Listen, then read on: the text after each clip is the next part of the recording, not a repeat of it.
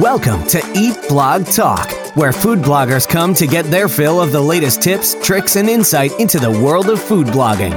If you feel that hunger for information, we'll provide you with the tools you need to add value to your blog, and we'll also ensure you're taking care of yourself because food blogging is a demanding job. Now, please welcome your host, Megan Porta. Food bloggers, hey, if you have not yet joined the new amazing Eat Blog Talk community, you have to go do it.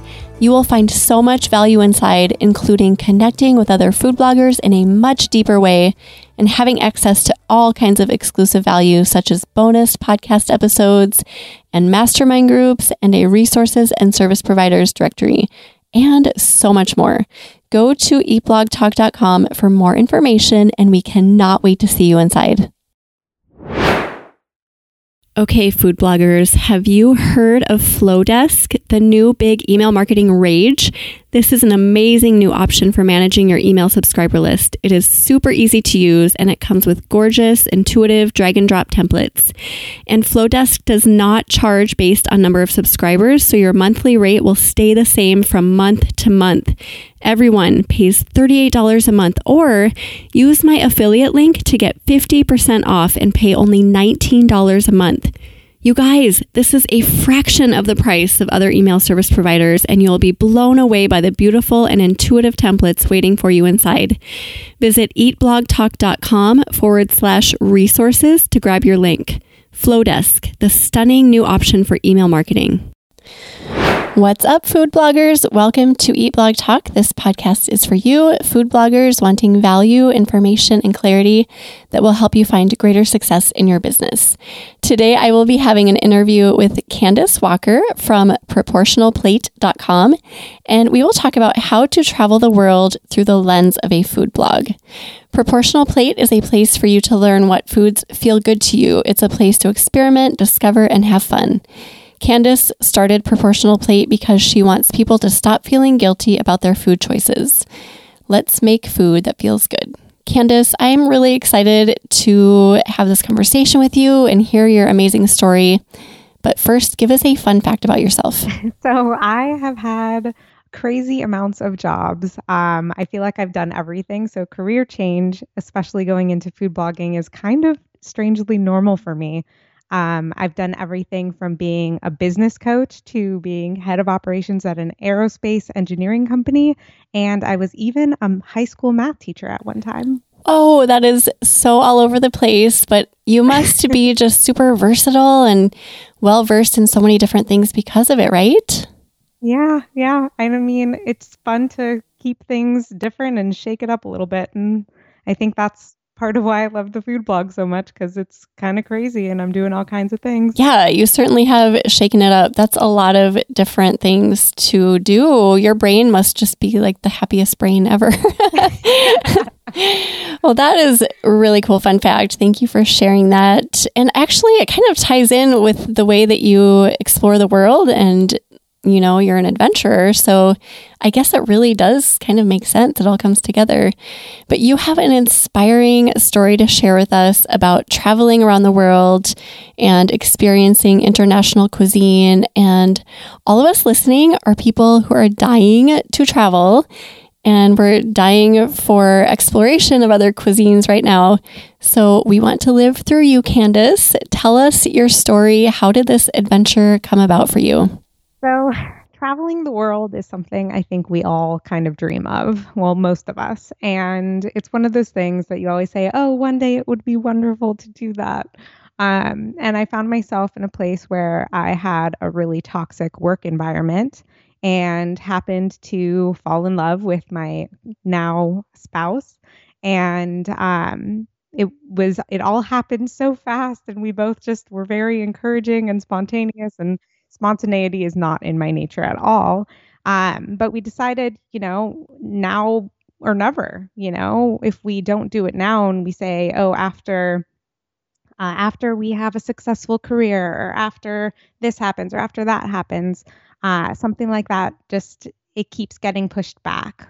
Uh, so we just decided to do it one day and uh, put in our notices at work and uh, budgeted it out uh, left without enough money to finish the trip and left to travel around the world for a year. Everyone thought we were crazy, but we just jumped in and did it. And I think part of what encouraged that is crazy early honeymoon love. So, um, so I'm I'm lucky that I was impulsive enough to do it, and since we've been talking about doing it again. Oh my gosh! So now or never. I mean, yeah, like you said, we all talk about doing things like that, whether it's traveling the world or doing something else big. That's a common theme in a lot of our lives. We say, oh, someday I will get to that, whatever it is. It's hard to actually make that happen unless you have that mindset of, yes, we just need to do it now. So I love that you had a significant other who was on board with you and that you guys decided together because alone I think that would be a lot more difficult to jump into, right? But if you have someone else saying, "Yes, I want to do it too. Let's do it." Then it's easy or easier, I should say. So how cool. It was definitely more encouraging for me. I mean, we found we, we met a lot of people doing the same thing that we were on our trip. And there were a ton of people doing it alone too and and even people doing it with small children. It was pretty incredible to see how many people actually do it. Interesting because it seems like there's a million more, a million times more that do not. Mm-hmm. But once you're in it, you probably do meet those people who are along the journey with you and doing the same thing. Yeah, and you even get to meet them in different countries and stay in touch, and it's kind of crazy.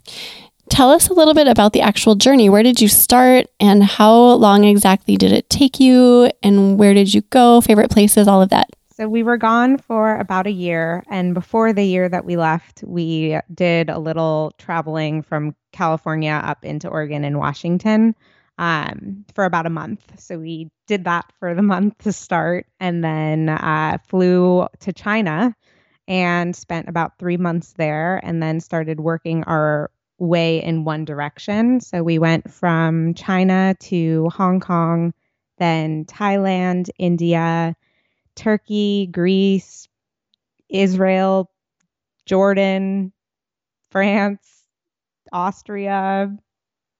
I'm trying to remember everywhere. the Czech Republic. We went to we went to a bunch of different places and um and yeah, we we bought these around the world tickets, which I'm not sure if they exist anymore. But what was fantastic about them, and I'm mentioning them here because I think if anyone does a trip like this, they should get these types of tickets. Is we these tickets you basically pick the stops that you want along the way. Um, so we picked our main stops before we left, and what was wonderful about them is although you can't change the location for a nominal fee, you can change the flight date for no fee at all. So even the day before a flight, you can call and say, "Hey, we actually want to stay here another week or two," and they're like, "Okay," and that's it. Uh, we actually changed a stopover to a full stop, and it cost us, I think, twenty dollars. Um, so it was something that really helped us out. And then most of our flights were already paid for before we left and then um, we could take little short flights in addition to those or train rides and things like that um, while we were on the trip. Definitely worth a small fee. That's amazing. Yeah, I wonder if they do have anything like that now. I think traveling now is so different, but eventually, probably something available like that again. Hopefully, I've been itching to do it again. So, so I have a question about just making your trip happen and how much did mindset play into that? Because I think so many people could get tripped up easily on just finances or logistics, and then also having to hear family members mm-hmm. or friends who are concerned. You mentioned that everyone thought you were crazy. Um, I get that because we have not traveled the world, but we have done kind of crazy things that are similar. We sold our house and bought an RV and traveled oh, for a few months so cool. one year. And I mean, our families thought we were absolutely insane and people were actually concerned like should we be worried about you? Oh and i was like what? This is like my dream. I've been wanting to do this forever. Why would you be concerned about me? So i had to put up with you know just managing that sort of thing. So how much of this actually getting started with it involved mindset work? So, I, like I said, I am not a spontaneous person. So, a lot of it was just wanting to push myself out of my comfort zone because the life that I was living wasn't fulfilling me in the way that I wanted. So, I was ready for a push and for a big shaking up, like I said. So, that was really helpful in just you know, wanting to build something from somewhere that wasn't functioning at its fullest. And as someone who was a high achiever and always did everything by the book and followed all the rules, I was noticing that the rules and my achievements weren't getting me to uh, that bliss that I wanted to live. And uh, so, in deciding to marry my best friend, we were both kind of in that place and we were both excited to create a life that was blissful and didn't necessarily reflect the shoulds. So you know the shoulds of you know getting married and then having the buying the house and then you know having kids and just having that picture life that we see in movies um, and we see in our in our ancestry and in our lineage. And so just noticing that that we wanted to feel this like happiness that we were feeling when we were together and we wanted that to be our life.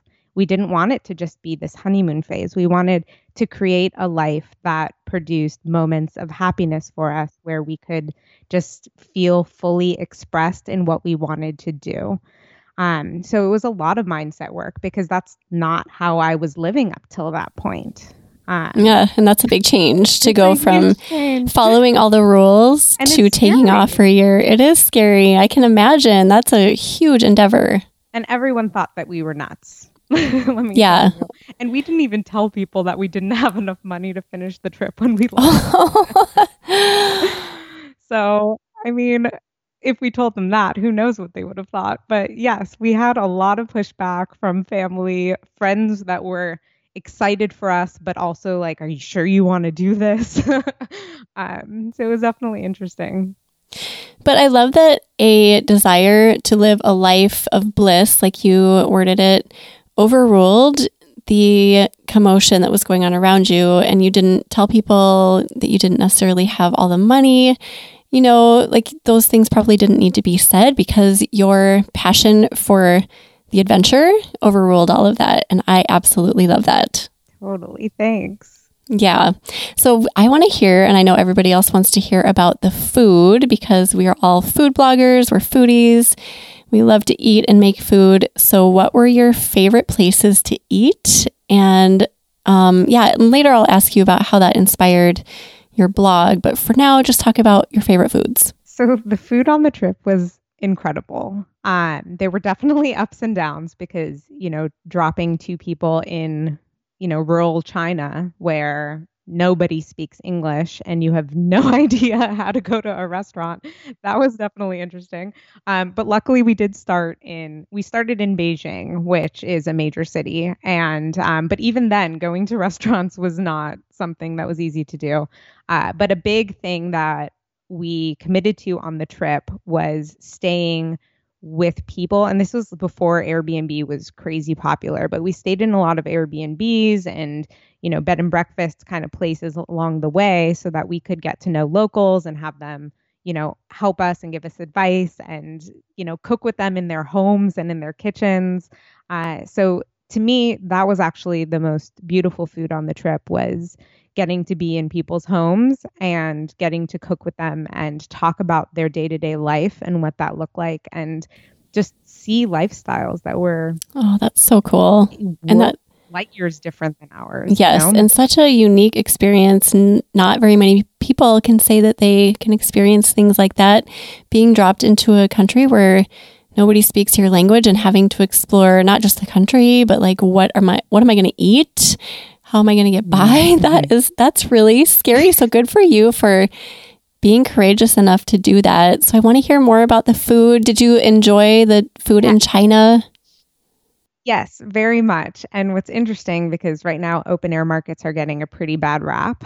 Um, but open air markets were my favorite place to go in China um, because you'd walk into this giant space filled with fruits and vegetables, half of which you've never seen before. Um, and I would buy one of each, you know? so the experimentation actually started by me cooking foods I had never seen before. Um, but then, you know, going to dumpling restaurants, which I have this like sweet place in my heart for dumplings. Uh, and then, you know, being on the streets of Greece and having, you know, these incredible like lamb chops and lamb kebabs. And then going to Thailand and being, you know, in Chiang Mai and eating, you know, khao man gai, which is this chicken and rice dish for breakfast every single day and then picking up fried bananas on the way home. And just like learning that food is so different everywhere and people relate to it differently and there's stories attached to how the food got to their tables. And um, and then experimenting with and playing with different fruits and vegetables that I've never heard of before um, and then coming back to the US and sometimes finding them here and there in different kinds of markets was just really cool because we could bring so much of that trip home with us and just you know enjoy those moments from the trip but now here in the US was also really cool. And you can associate certain types of food with memories too. I'm sure if you find a random fruit that we don't normally see here in the US in a store, then that probably sparks joy like oh that reminds me of being in india or wherever. So that's really cool too because as you know as everyone knows flavors and foods can really conjure up memories whether it's from your childhood or another place you've visited.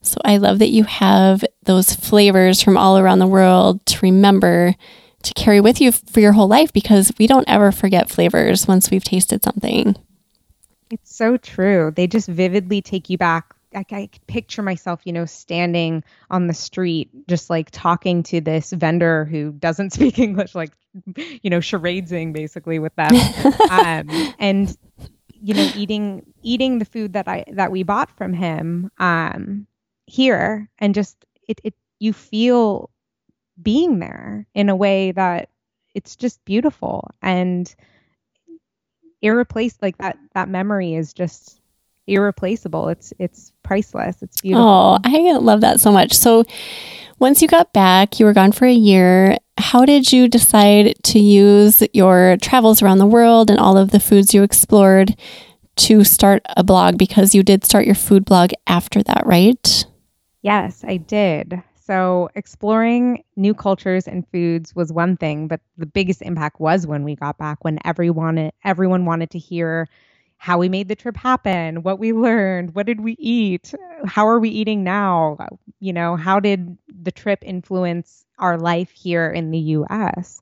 Um, and I grew up learning about food and techniques from my mom and my grandmother, um, and and there's a lot of um, tradition based in that. There's with Persian cuisine and then Eastern European and Israeli cuisine from my dad's side of the family. But taking all of these experiences of cooking that I had, I was noticing that I was pulling in, you know, these crazy ingredients that I was finding that reminded me from our trip um, at, at the grocery store. And then also trying to recreate recipes because I actually kept a journal while I was there and you know, if I was in someone's home and they were cooking and sharing a recipe with me, I'd write it down. And if I was in a restaurant and I ate something amazing, I would write it down and describe it. And I'd often ask the chef how they made it.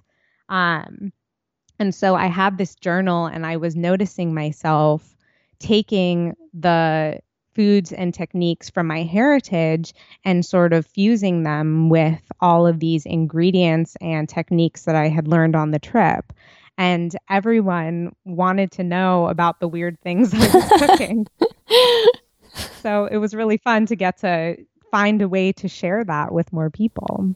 Absolutely. So you started blogging and then is it solely a recipe blog or is it also about your travels and foods specifically or do you mainly just fuse those food passions of yours and um, share recipes with people? So it started as just sharing recipes. And then I tried to start bringing in uh, travel tips. So I have a little bit of travel stuff on there that I want to expand. I'm trying to find the best way to make that work for readers because people ask me so many questions about our travel and about food and about what we ate when we were there and then how it influenced our food now, the way that we eat.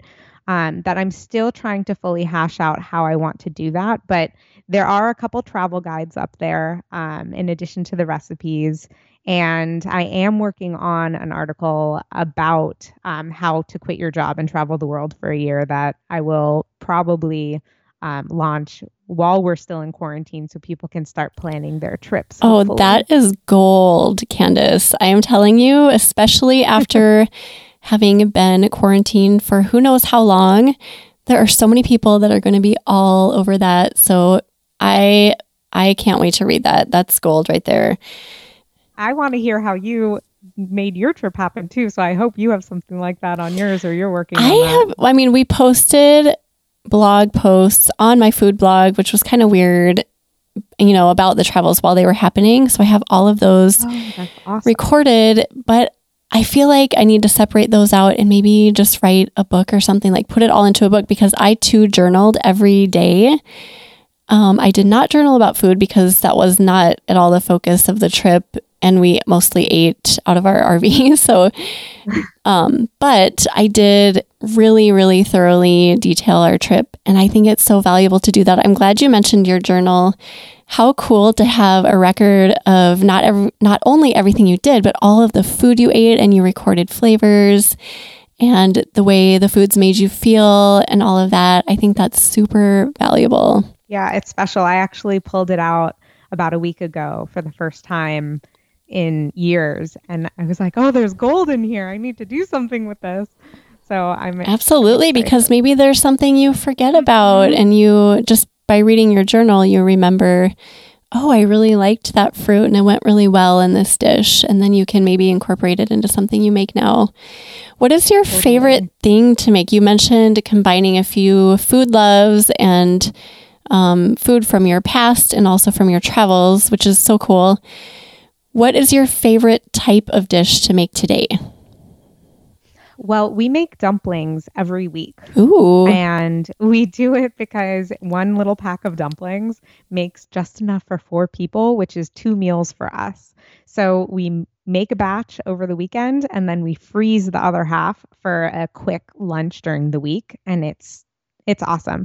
And what I've found is I've started adding some crazy flavors into my dumplings instead of the traditional dumpling seasonings. Um, and I'm actually working on a recipe right now that um, that infuses my Middle Eastern flavors into the dumplings.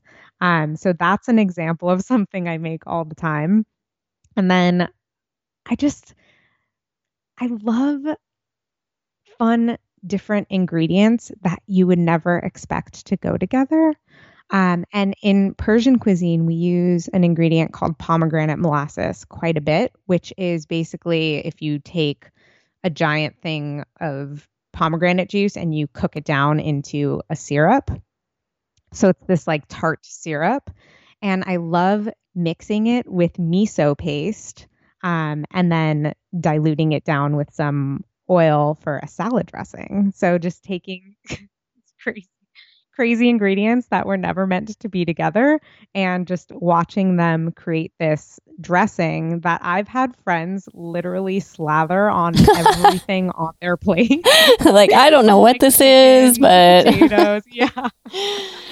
Oh, that's great though when you can bring such joy to someone um, as they're eating just through putting a few ingredients together. And surprise ingredients are kind of one of my specialties too. I love getting something, putting two things together that don't necessarily belong and having magic happen and then watching people's faces as they bite into it. And you can just tell they're like, oh my gosh, this is so good. What in the world is this? So I love that you do that as well. So in Japan, they have this flavor profile called umami, which is the perfect balance of, you know, sweet and salty and acid. And it's this, you know, balance of flavors. And what's really cool is you know, taking that concept and applying it to ingredients that were never meant to be together, like pomegranate molasses and miso, and watching them come together to create something beautiful that never would have existed because the ingredients would never have seen each other before. Yeah, so true. And that's the beauty of food, right? Finding ingredients that go well together. And I think it's especially beautiful when the ingredients are unlikely. They're an unlikely pair. Yeah. And they make something totally. just totally tasty. And it's, I mean, it's easy to create something that's obvious there are certain foods that obviously go well together, but it's so much more beautiful, I believe, when you create an unlikely match. Yeah, it's fun and it surprises your palate the way that a dish you've never tried before does. Yes, and it surprises guests, it surprises other people, and that's one of my favorite things is just um, making people smile when they bite into something unexpected. Not unexpected in a bad way, but un- unexpected in a delicious way. I love that. Tell me how long ago it was that you traveled. I can't remember how long ago this was. Oh my goodness. I don't even know. I think it was probably six or seven years ago. Okay. Um, so it was a long time ago. So as you blog for another one. Oh, yes you are. You as soon as all of this garbage is done, you are definitely yeah. due.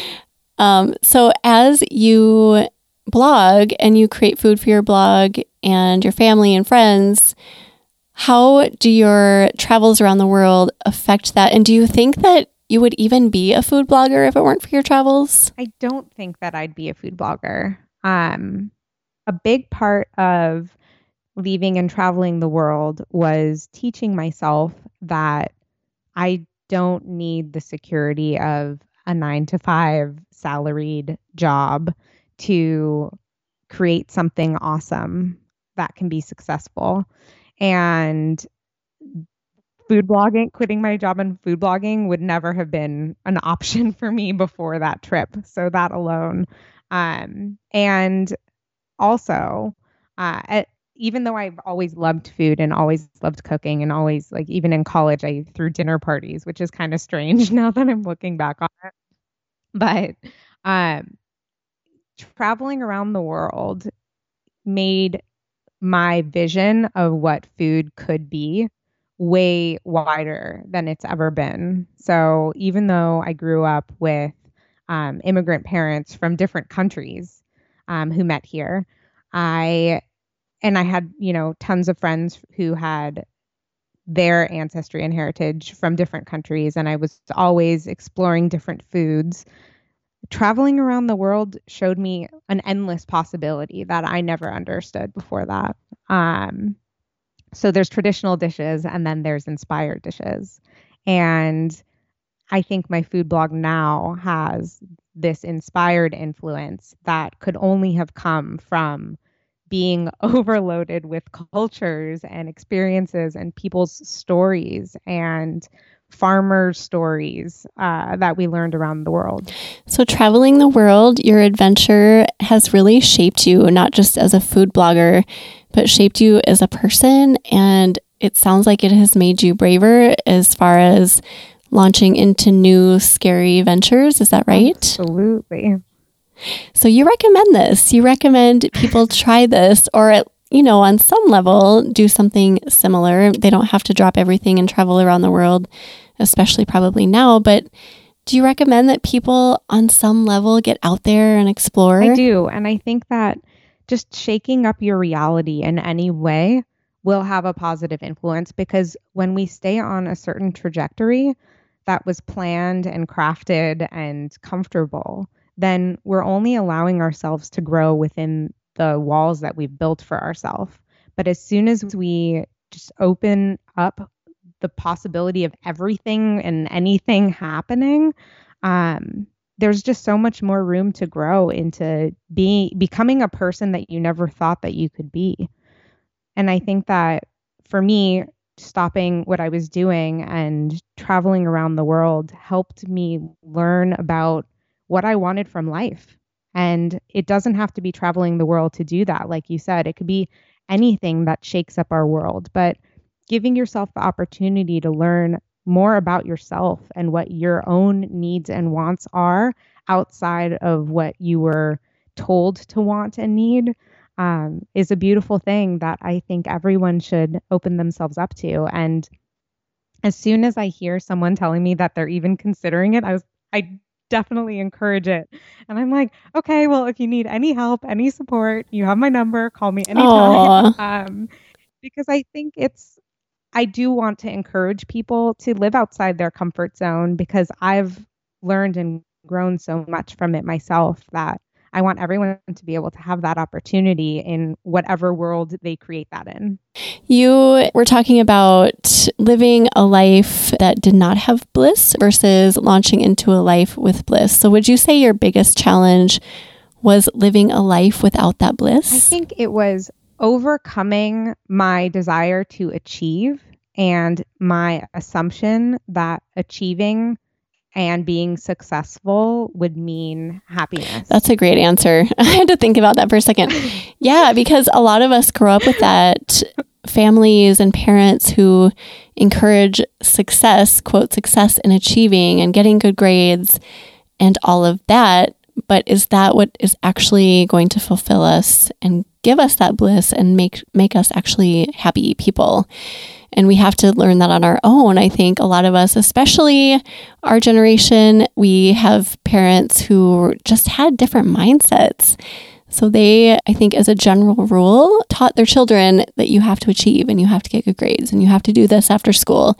Totally. And then here's the template for for what you need to do next. And it worked for them. Yeah, it worked for them and that's great, but we're breaking that norm and saying, "Wait a second, that doesn't make everybody happy." And it might make some people happy and that's awesome. I love that, but not everyone. Right. Right. And I didn't even know that there was another option, you know. I I really thought that that was the path to what I wanted and needed.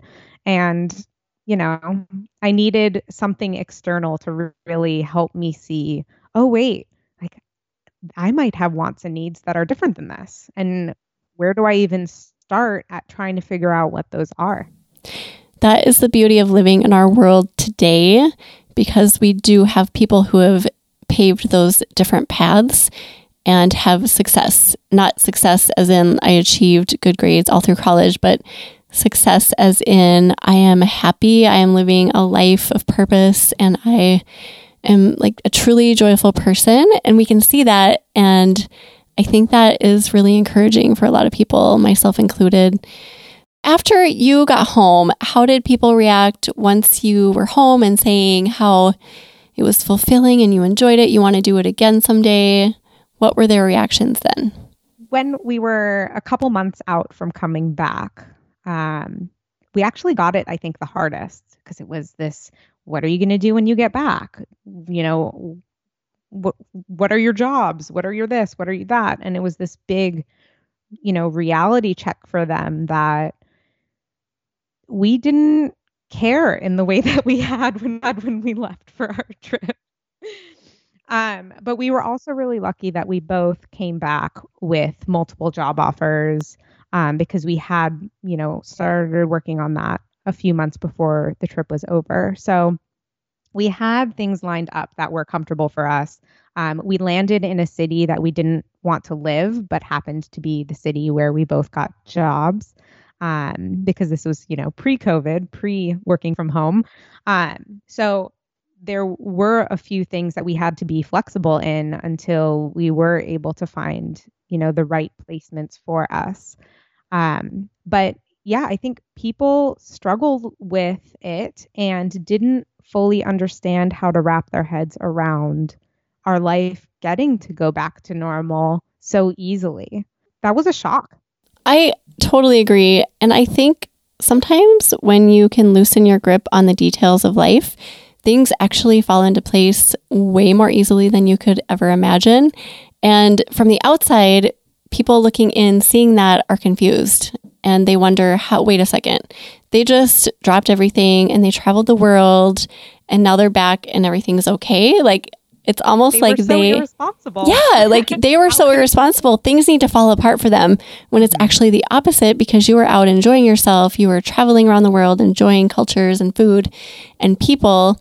So you didn't have that tight grip on your life that so many people have and you weren't clinging desperately to all the details that you needed to fall into place if that makes sense. Totally. totally. And that's not a really a concept that people understand who haven't actually taken that leap and done something really big and weird, like weird from their and, point of view.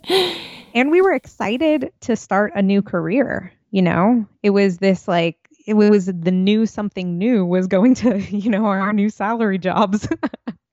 so it was great having that new excitement as well. Do you have any insights for food bloggers listening? Because we are all drooling over this whole idea of exploring the world right now and exploring different cuisines about how to do this without traveling.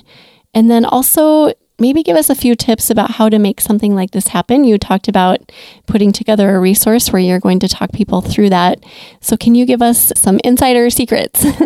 yes. So, plan in advance, but don't over plan and don't let money stop you because we left without enough money to finish the trip and created ways to make it work, whether it was house sitting. Oh, that's actually probably the best advice.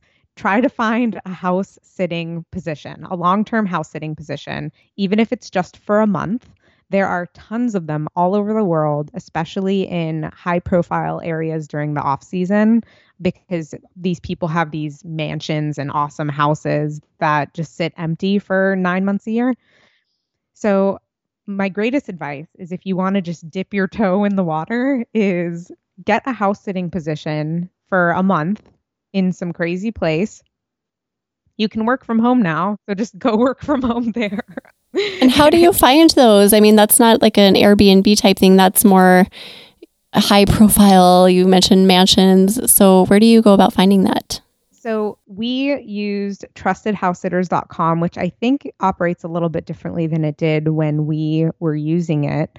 Um, and it was, it's like applying for a job. The first you know 100 applications are the ones that get looked at so you want to get in as quickly as possible and you want to you know have a good resume to you know show that you're responsible. If they have pets that they need watched you want to tell them about your experience with pets. And it's just about getting in and applying and applying and applying because so many people want to house it.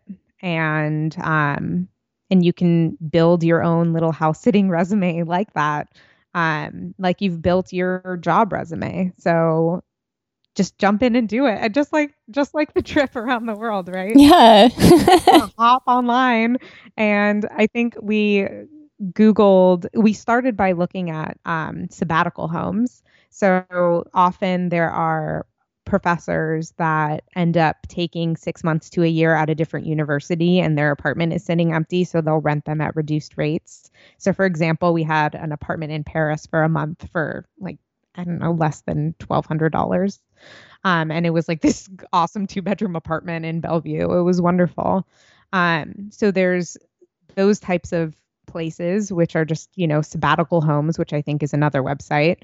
Um, and we just re- we hopped online and researched house sitting positions in France, and we found this 10 acre 1700s horse ranch that we got to live on for three months. And all we had to do was mow the grass. Um, so there's all kinds of awesome ways to find travel that don't cost much at all. Um, I mean, even in Thailand, we were staying in one place for a week that was ten dollars a night. Um, so even if you think you can't afford it, you would be shocked as to how different it can be if you just use the right resources, finding, you know, empty apartments, finding house sitting positions, um, you know, and maybe going to countries that have that are a lot less expensive, like Thailand, for example. But you know, creating your experience based on what your needs are. Like, what is it you want from traveling? Do you want to set up shop for a month or two in one place? If so, I think house sitting is fantastic. Um, or would you rather hop around from place to place? Um, there's just so many different ways to satisfy what you want to create for the trip. And I mean, Google helps you find all of those options. I think that's how we found the house sitting. We're like, house sitting in France, and you know, hundred websites came up. I swear you could do absolutely anything just by Googling it. I mean, literally, you could figure out anything, you could go anywhere, figure out a solution for any problem you're having just by Googling it. And this was seven years ago. So this wasn't Yeah, right. We're not as easy or good. Like you couldn't we couldn't take our phones just, you know, out and about. We had to, you know, take screenshots of maps. and carry those around when we were traveling. So it's it's different now. It's easier now, arguably. So no excuses. I know, absolutely. No excuses. And that kind of ties into this too. As you were talking, I was thinking of Tim Ferriss's book, The Four Hour Work Week. Have you read that? I have. Okay. Because in there, he talks about excuses and how people excuse them out of a lot of really fun things in life and opportunities because, you know, there's always a reason, right? There's whatever. I mean, fill in the blank with about a million things. So he actually takes you through in the book reasons why you should not ever have an excuse. And he talks through travel and ways to travel the world affordably, and maybe even for free. And I just love that because I'm like you, I tend to be a person who just leaps into things and figures it out, but not everyone is like that. I know a lot of people need validation and reasons why it's going to be okay. And so, listening to his book for someone like that, I think would be really helpful because you just need to hear that, I think, sometimes that there really are no excuses if you want to make something work. If you want to do it badly enough, there's always a way to make it happen. Totally, totally. And I would encourage you to read it and not say, well, that might make sense for him or right exactly you know just yes. don't close the book and put it away. Just like right exactly. do something to keep it in your consciousness and in your face as long as possible to really urge you to just because at least for me the way it happened was just it was one yes. It was like a hundred no's and one yes. And that one yes happened to align with my spouse's yes at the same time. And then we just did it. And, you know, the hundred no's, all the other times that we talked about it, they, I can't say that they didn't exist. They were totally there. And the excuses are just so easy to give validation to. Um, but this is, you know, your life and you only get one. And you might as well make the most of it and do something crazy. and I think that if you have even just like a bit of your heart leaning toward the yes, then take the next step. Like figure out what countries you'd want to go to and then put it up on the wall. And then, you know, leave that up for a little while and then maybe write down the cities or maybe narrow down the countries because that's what we did. We started with like 30 countries probably and we just, you know, started narrowing it down in a way that made sense for the period of time that we were going and then you know, we were like, okay, well, if we traveled in this direction around the world, then we would be in this country during this season. We don't want that. So we could take this country off for now and travel there later. Um, so just like put it up on a wall or the wall of your closet or the mirror in your bathroom and just let it be in your face until the day that you're ready to say yes. Um, because even if you have an excuse today, don't let it be a full no. Let it just let a little bit of that yes live in there until you're ready. Oh, Candice, this is so inspiring. Now I want to go travel the world pronto. I know, me too. Oh, goodness. I bet, yeah, you're due, it sounds like. Obviously, we can't travel now, but you've given us some things to think about when the world starts opening back up. And you could start planning it. yeah, right. So, having that trustedhousesitters.com or something that would allow you to stay in homes affordably is a great thing to have in your mind because a lot of people don't know that's an option. What are some other things that we can think through now and plan now when the world is still shut down? I think just getting getting yourself excited about it to me, the excitement was almost as good as the journey itself because getting to create that, create where we wanted to go and what we wanted to do, and start just like doing that fun research of just like, what is there in these places that's interesting? And not being married to a plan, but being excited about things, um, I think is definitely a place to start. Um, we have little you know, spreadsheets with different places that we want to go. Um, and when we see something cool in a magazine or online, we just like pop it in there, just like that would be cool to do one day. Um, so just like something that is a living document that can keep your excitement there. Um, just so that, you know, you don't have to see something and be like, oh, that's not going to happen this year. But instead have a have a home to give it, you know, like a place for it to be and a place for it to get joy and love. yeah, I love that. So, yeah, this year has been kind of a, a downer as far as travel goes, especially instead of seeing any future opportunities, not just with travel, but with business, your food blog, anything in general, to put that positive spin on it. And I think when we put the negative spin on it and think right away, ugh, that's not going to happen anytime soon, then that kind of dampens the whole experience. And I feel like it brings it to us less quickly. I think that the more positive we can be in our minds about opportunities in the future, the more quickly it's going to come to us and the more we're going to enjoy it and all of that. So it's like super easy to say, yeah, just think really positively. But if you can do that, I really think that's such a huge, huge thing. Yeah, it's just like with anything, even a brainstorming session at work. When you're creating something cool with other people, you're supposed to say, just say everything on your mind. There are no bad ideas. And it doesn't mean you're going to use all the ideas, but it just creates this energy of flow and positivity and excitement that gets our minds moving in new and creative, expansive ways with that can't happen if you're shutting it down with a no. Um, so it's the same thing for this. Like if you're excited about traveling, then don't say no, just start planning your trip. And who knows when you're going to go? Like maybe it's in six months, maybe it's in five years, but plan it. And you can always add to it and change it before you go, but create the experience that you want to live now. And then when it's ready to present itself to you, you'll be ready to receive it. Mm, I love that, Candice. And this is such a good topic for food bloggers because we can work anywhere, really and we love food. A lot of us love to travel as well. So I love talking about this to this audience because I think that's on a lot of our hearts. We want to get out and explore. And so I hope that people receive this episode as encouragement and inspiration to do that. And if you can't do it now, then you can start planning for it and get ready to explore the flavors from all around the world and come back re inspired or never come back, wherever you land. Um, prepare yourself to dig into your business in a whole new way and your blog in a whole new way and see things from a different light. So I, I just love this topic. Thank you for sharing everything. It's been so fun talking about it. I'm excited about it. I know, too. me too. I'm I want to go travel.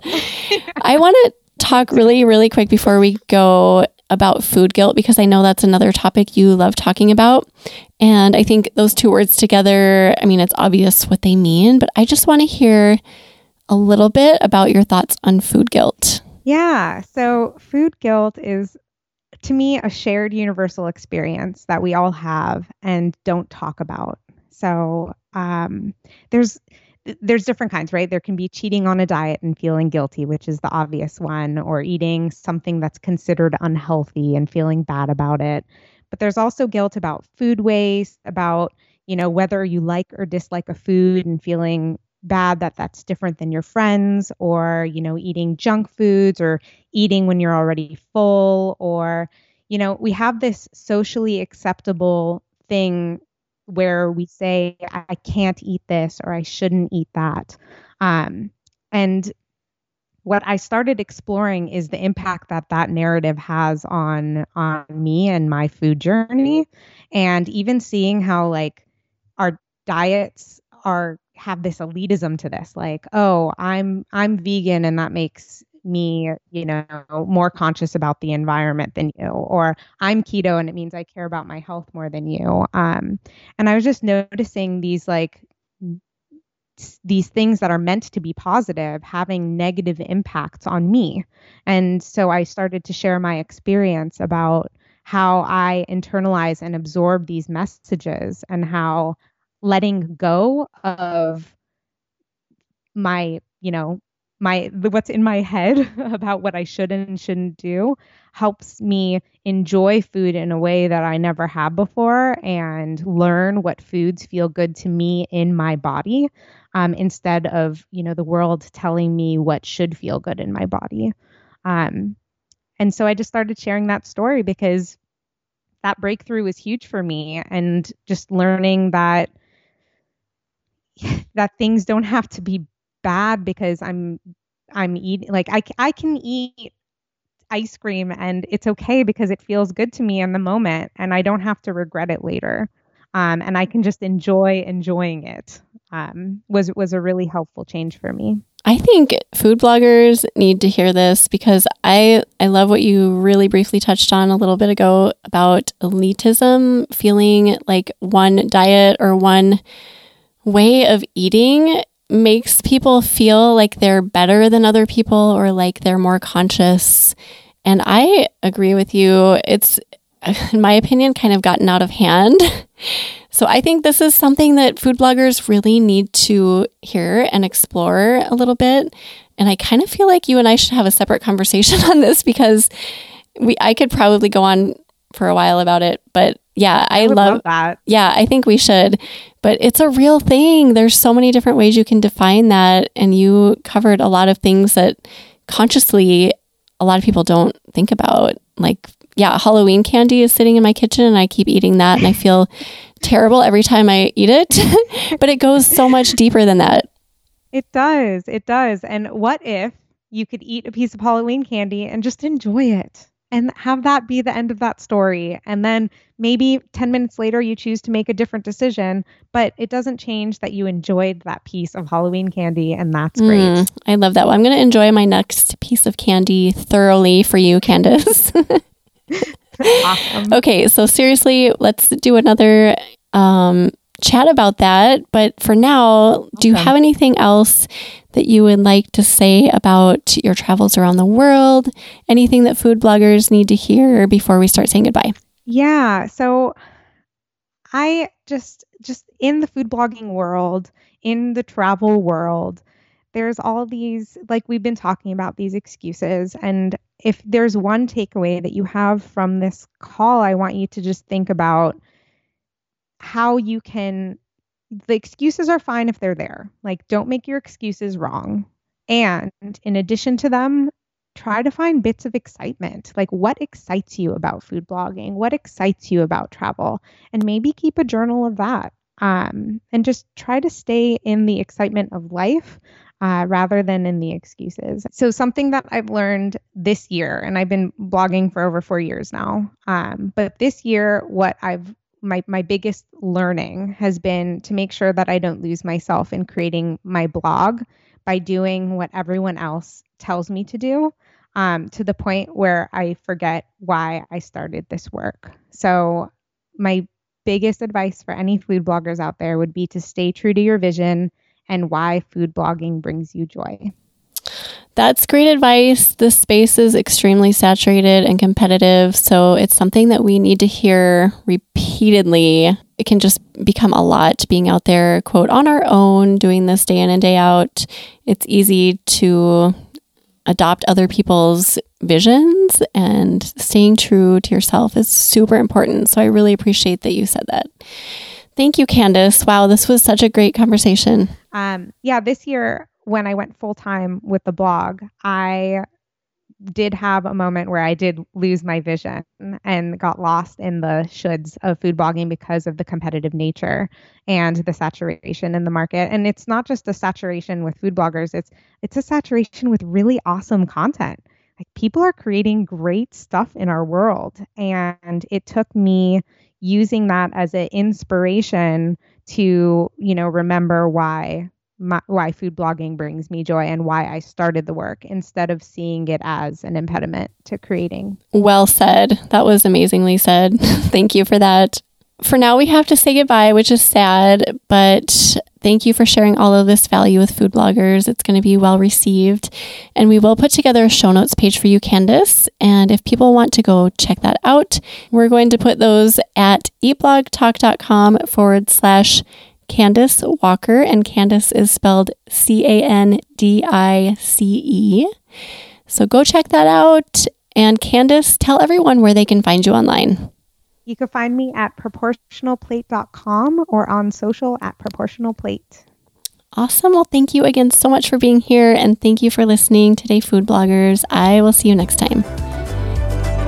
We're glad you could join us on this episode of Eat Blog Talk.